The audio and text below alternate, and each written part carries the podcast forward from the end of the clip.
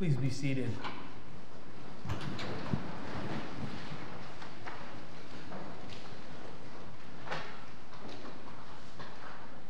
I recently conversed with a close friend of mine who experienced the entire cycle of Lent for the first time last year. He told me that after he had gone through Lent and Holy Week, Easter had a whole new meaning for him. His fresh eyes on something many of us have done for a long time reminded me of how special this day can be. It is a time that has a profound purpose in our lives, shaping how we pray and live. I am not the first to point out the decadence in which we live at this time in history. We can order groceries online, have things delivered to us from across the world in a matter of days. We can even own our own battery powered self driving car. It is a fantastic time to be alive. We have supercomputers in our pockets that give us all the information we may want in seconds. Yet we've become more connected and at the same time more isolated. How can this be? Our time could not be possible just two or three generations ago.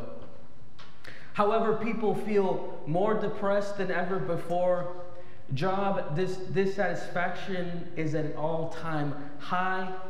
And young people have more existential angst than previous generations. Many experience the world as if it were crumbling before our eyes. No one seems to have any answers, no way to respond to this growing and festering malaise deeply embedded in our society. What can we do about it? How can we begin to work on the problems affecting us, let alone society? I do not have great answers to many of our problems. But maybe those Christians that came before us understood something we have forgotten. Even when they lived and died centuries ago, they understood that Lent provides something we can cling to. Lent may not give us all the answers we seek, but it gives us a time to hold the world's, the whole world's weight a little lighter.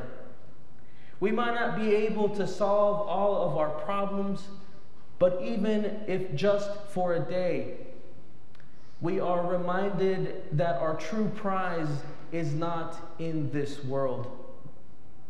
No matter how dark the journey may seem in this life, Lent is a time to remember that the resurrection and new life are at the end of the road. So here we are on Ash Wednesday.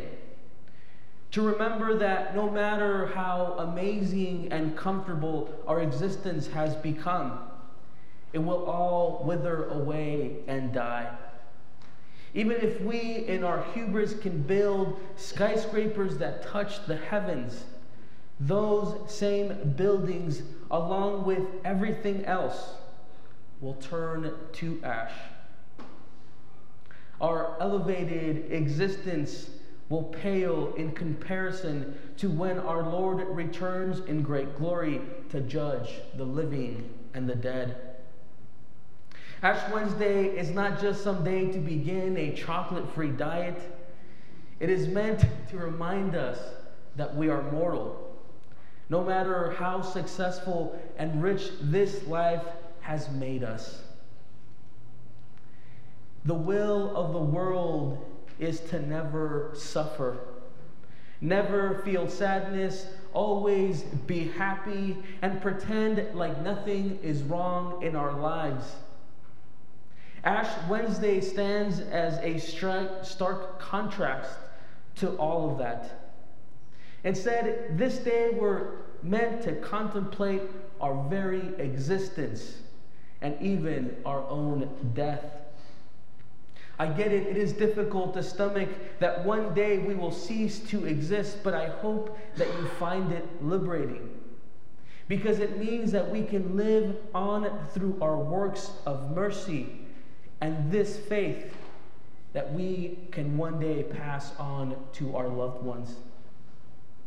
I hope that as you approach the imposition of ashes today with great humility and see the mark of the cross on your forehead as a chance to remember that the only thing God cares about is your soul, and that you are meant to pure yourself, purify yourself until his coming again. Amen.